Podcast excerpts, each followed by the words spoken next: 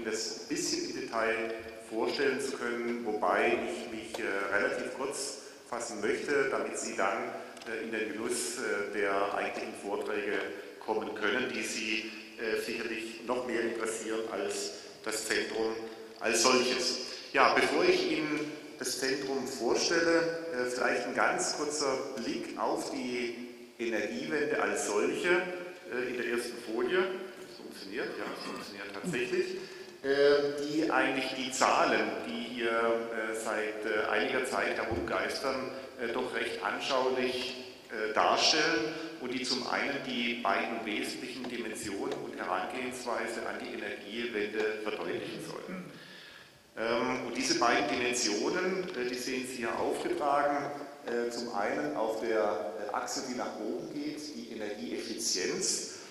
Und da diese Folie vom Wirtschaftsministerium, von Dr. Küber, ehemaliger Referatsleiter, kommt, die ich hier gerne übernommen habe, die zwar auch schon vier Jahre ist, aber trotzdem nicht von ihrer Aktualität eingebüßt hat, ist jetzt die Energieeffizienz dargestellt als Zahlen, und zwar ähm, in Verhältnis gesetzt das Bruttoinlandsprodukt äh, der Bundesrepublik Deutschland bezogen auf den Primärenergieverbrauch. Und auf der unteren Achse dargestellt äh, ist der Anteil äh, der erneuerbaren Energien am Bruttostromverbrauch in Deutschland in Prozent. Ja, und hier ganz rechts oben, hier sieht man letzten Endes das Ziel, wo wir in 2050 landen wollen. Und interessant äh, ist zu betrachten, wo man momentan ist. Also das hat sich natürlich schon ein bisschen weiterentwickelt äh, zwischen 2010 und 2014.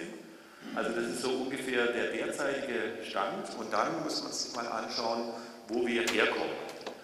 Ähm, und äh, hier sind eigentlich im Prinzip zwei Zeiträume sehr interessant zu betrachten, nämlich die 40 Jahre zwischen 1950 und 1990 und die vergangenen 20 Jahre von 1990 bis 2010, wenn man sich überlegt, dass wir jetzt nur noch eben knapp 40 Jahre zur Verfügung haben, um unser Ziel zu erreichen. Und was hier auffällt, ist, ähm, dass die Entwicklung, so wie wir es uns jetzt wünschen, in der Vergangenheit eigentlich nicht unbedingt ähm, in die Richtung verlaufen ist. Ähm, wenn man beispielsweise sich anschaut, wo äh, der Anteil der erneuerbaren Energien im Jahr 1950 waren, dann ist es ein prozentualer Anteil, äh, von dem wir heute eigentlich im Prinzip nur träumen können. In diesen 40 Jahren zwischen 1950 und 1990 ist der Anteil der erneuerbaren Energien am Bruttostromverbrauch kontinuierlich zurückgegangen. Das ist ganz klar, woran das, äh, woran das liegt. Äh, hier ist eben Kohle und auch Kernkraft ähm, deutlich ausgebaut worden. Die absolute, der absolute Beitrag der erneuerbaren Energien ist in dem Zeitraum natürlich nicht zurückgegangen, sondern auch leicht angestiegen, aber eben deutlich weniger stark als die sogenannten konventionellen. Dann ähm, ist auf der anderen Seite die Energieeffizienz erfreulich angestiegen äh, in diesem Zeitraum. Und wenn man jetzt die letzten 20 Jahre, wo man äh, sich eben schon bewusst, ähm, vielleicht nicht ganz so äh, ambitionierte, aber doch ähnliche Ziele gesetzt hat, sieht man, ähm, dass sich hier die Entwicklung sowohl in Richtung Energieeffizienz als auch in Richtung stärkere Nutzung von erneuerbaren Energien äh, entwickelt hat. Allerdings, und das muss man sehen, äh, das ist in 20 Jahren erreicht worden und das soll jetzt in zweimal 20 Jahren erreicht werden. Also die Herausforderungen sind schon extrem hoch. Ja, das ist das Szenario, dem wir uns stellen und äh, dem wir mit entsprechender Forschung und Innovation und unterstützende Lehre dann auch entsprechend Rechnung tragen wollen. Die Frage ist, was ist denn überhaupt dieses ominöse Energiezentrum am KIT? Ja, das ist letzten Endes eine ähm, Strategie- und Dialogplattform, die es uns ermöglicht, gemeinsam zu forschen, gemeinsam äh, experimentelle Einrichtungen zu nutzen, die vom kleinen Labormaßstab ähm, betrieben werden bis hin zu sehr großen Prototypen. Die Biolik-Anlage äh, wurde äh, von Bürgermeister Jäger bereits erwähnt, äh, von der Sie hier ein Bild sehen. Also das ist wirklich weltweit eine der größten Anlagen, die sich mit dieser Fragestellung befasst. Also hier geht es nicht nur um die erkenntnisorientierte Forschung, sondern ganz konkret die, der Fragestellung nachzugehen, wie aus Stroh in großtechnischem Maßstab ja, umweltfreundlicher Kraftstoff mit hoher Energiedichte hergestellt werden kann. Und das Ganze wird begleitet durch entsprechende Modellierung und Simulationen äh, mit entsprechenden physikalischen Modellen, mathematischen Algorithmen und der entsprechenden Hardware, die wir am KIT zur Verfügung haben. Ja, und die Themen, die wir uns vorgenommen haben, ähm, die sind jetzt nicht besonders verwunderlich, zumindest zwei äh, sind natürlich ähm, sehr gut abgestimmt auf das, was Sie gerade gesehen haben, äh, was die Energiewende ausmacht. Und hierzu gehört natürlich die Erforschung erneuerbarer Energien. Und hier decken wir ein sehr großes, ähm, sehr breites Spektrum ab, wobei verschiedene ähm, Technologien hier besonders im Fokus stehen, äh, weil sie eben auch die Möglichkeit besitzen, wie beispielsweise die Biomasse oder auch die Geothermie, grundlastfähige Energie zur Verfügung zu stellen. Und auch die konzentrierende Solarthermie hat äh, bei entsprechenden Prozessmodifikationen einen ähnlichen Charakter. Wobei Themen wie Photovoltaik oder auch die Nutzung der Windenergie äh, auch äh, Themen sind, die wir am KIT erforschen. Ja, dann, wen wundert es, die Energieeffizienz äh, stellt ebenfalls ein ganz wesentliches Element unserer Forschungsarbeiten dar. Wobei hier sowohl die Energieeffizienz auf der Bereitstellung, auf der Wandlung ähm, der Energie ähm, äh, umfasst, als auch dann letzten Endes die andere Seite, die sehr effiziente Energienutzung. Und dazu werden wir heute sicherlich noch mehr hören.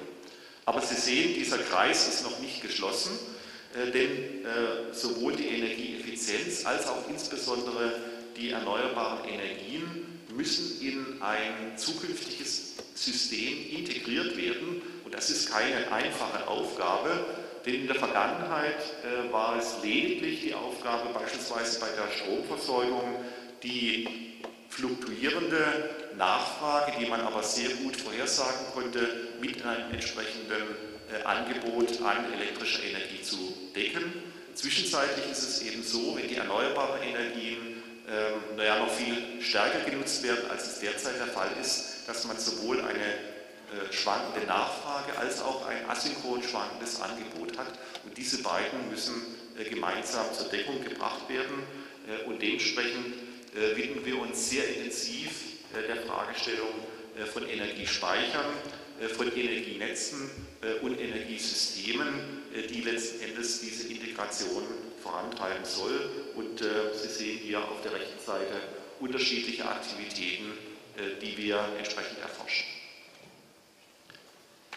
Ja, ähm, Sie haben gehört, das Energiezentrum ist eine der europaweit größten Einrichtungen, äh, die sich mit Fragen der Energieforschung, der Innovation und auch der zugehörigen Lehre befasst. Ähm, es arbeiten hier insges äh, insgesamt äh, mehr als 1200 Wissenschaftler an diesem Thema in äh, über 60 Instituten äh, mit auch einem relativ hohen jährlichen Budget. Äh, das erfordert eine entsprechende Struktur, die etwas feingliedriger, feingliedriger ist als dieser Kreis, den ich gerade dargestellt habe, der die, diese Forschungsarbeit entsprechend strukturiert und die Ziele effizient und wirkungsvoll verfolgt.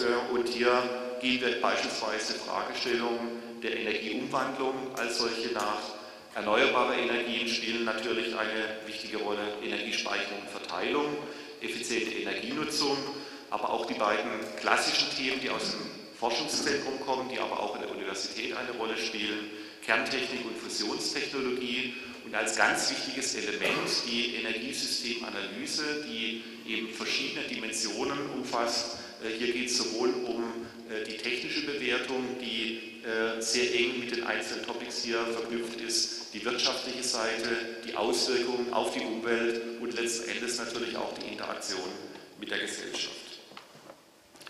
Ganz unten, was aber nicht äh, über die Bedeutung aussagt, ganz im Gegenteil, ist das Thema Weiterbildung oder Bildungsaktivitäten im Rahmen der ähm, parallel eingerichteten KIT School of Energy zu finden.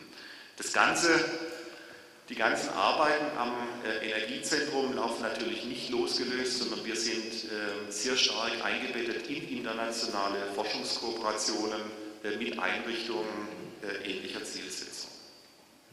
Ja, ein ganz kurzes äh, Schlaglicht auf äh, ein, zwei Topics, die ich gerade gezeigt habe. Effiziente Energienutzung, ähm, also Energieeffizienz auf der Nutzungsseite ähm, hier haben wir verschiedene Schwerpunkte gesetzt äh, und da werden wir beispielsweise hier heute einiges hören zum Thema energieeffiziente Gebäude. Äh, aber Energie wird äh, nicht nur in den Privathaushalten genutzt, sondern auch in der Industrie. Das heißt, industrielle Prozesse und technische Systeme im Hinblick auf Energieeffizienz zu erforschen und zu verbessern, ist eine weitere wichtige Aktivität. Ja, ein Thema, ich denke, Herr Schmeck wird hier äh, einiges äh, davon erzählen, ist das Energy Smart Home Lab on, on KIT Campus. Also wie könnte ein solches ähm, äh, ja, energieeffizientes und äh, intelligent vernetztes Haus oder Gebäude oder Wohnung der Zukunft aussehen. Wir sehen hier äh, verschiedene Einrichtungen wie intelligente Haushaltsgeräte, Ladestationen für die Elektromobilität, äh, Smart Meters, Solarwechselrichter, ein eigenes äh, Blockheizkraftwerk und weitere äh, Dinge, die hier miteinander vernetzt sind, die entsprechend bedient werden können und äh, die den Komfort ähm, bei einer hohen Energieeffizienz der Zukunft ähm, bereitstellen und sicherstellen werden. Dazu gehört ein entsprechendes Energiemanagementsystem. Ja, die Energiesystemanalyse wurde ebenfalls bereits angesprochen. Äh, es geht hier um eine ganzheitliche Systemanalyse. Äh, es geht hier darum, ähm, die Energiewende entsprechend zu begleiten, zu analysieren, äh, sich aber eben auch Szenarien und Modelle für die Zukunft vorzustellen, die entsprechend mit wissenschaftlichen Methoden abgesichert sind, dass das, was wir dann im Jahre 2050 haben, eben auch funktioniert, wirtschaftlich ist und entsprechend effizient und umweltgerecht uns äh, in der Zukunft mit Energie versorgen wird. Ja, damit möchte ich meine kurze Einführung enden, beenden und äh, Ihnen einen spannenden, interessanten Abend äh, wünschen bei den drei Vorträgen. Bitte nutzen Sie auch die Möglichkeit zu diskutieren, wenn Sie Fragen haben. Und ich danke Ihnen sehr für Ihre Aufmerksamkeit und äh, möchte meinen Kollegen Wagner bitten, den ersten Fachvortrag zu halten. Vielen Dank.